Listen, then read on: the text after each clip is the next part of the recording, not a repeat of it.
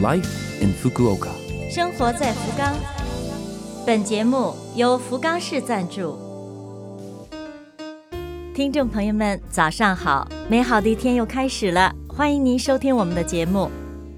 这台节目整体叫做《Life in Fukuoka》，从周一到周五，使用五种语言介绍时令话题，传递福冈市政府希望外国人士了解到的信息。我是每周二的中文版《生活在福冈》的主持人露露。虽然是个小小的窗口，如果能够对您的生活有所帮助、有所启发，我们将感到非常的荣幸。生活在福冈，每年这个季节，暴食暴饮的机会增多，不知不觉的腰围、臀围变大了。新的一年开始了，下决心改造自身，寻找积极人生的新感觉吧。健康永远是人类最关注的。今天就首先说说新年健身的话题。增多的脂肪需要通过锻炼才能消耗掉。运动的方式很多了，有游泳、跑步，还有瑜伽功、去健身房。选择适合自己的，选择可以坚持下去的。除了运动，还需要在饮食方面下功夫。年过完了。大鱼大肉尽量放一放，多吃一些清淡爽口的。再有生活习惯也需要调整，电脑不离眼，手机不离手，都会伤害身体。最直接受害的是眼睛。做一做眼保健操，冲个热水澡，闭上双眼，用喷头对着上眼皮冲，可以缓解疲劳。只是注意别让水进到眼睛里。如果嫌麻烦，用热毛巾敷也有效果。关于毛巾的加热方法，使用微波炉也可以，使用热澡水也可以。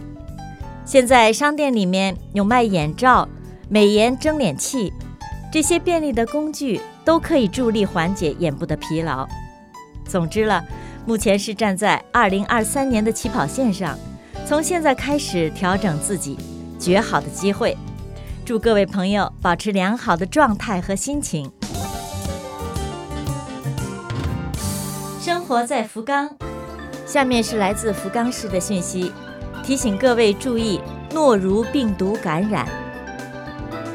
冬季是诺如病毒活跃的时候，诺如病毒感染力非常的强，即使是微量也可能造成感染。像手上、食物上附着了诺如病毒。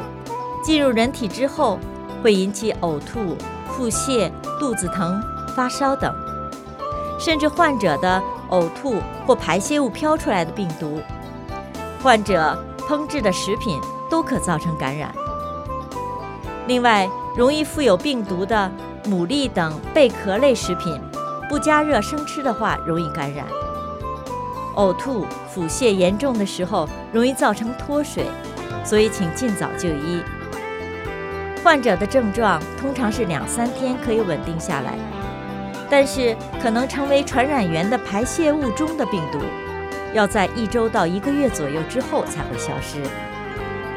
预防诺如病毒感染最有效的就是注意手卫生，做饭前、饮食前、去过洗手间之后，一定用肥皂好好的洗手，还要注意烹饪用具的清洁。洗净后用开水烫，用漂白剂消毒。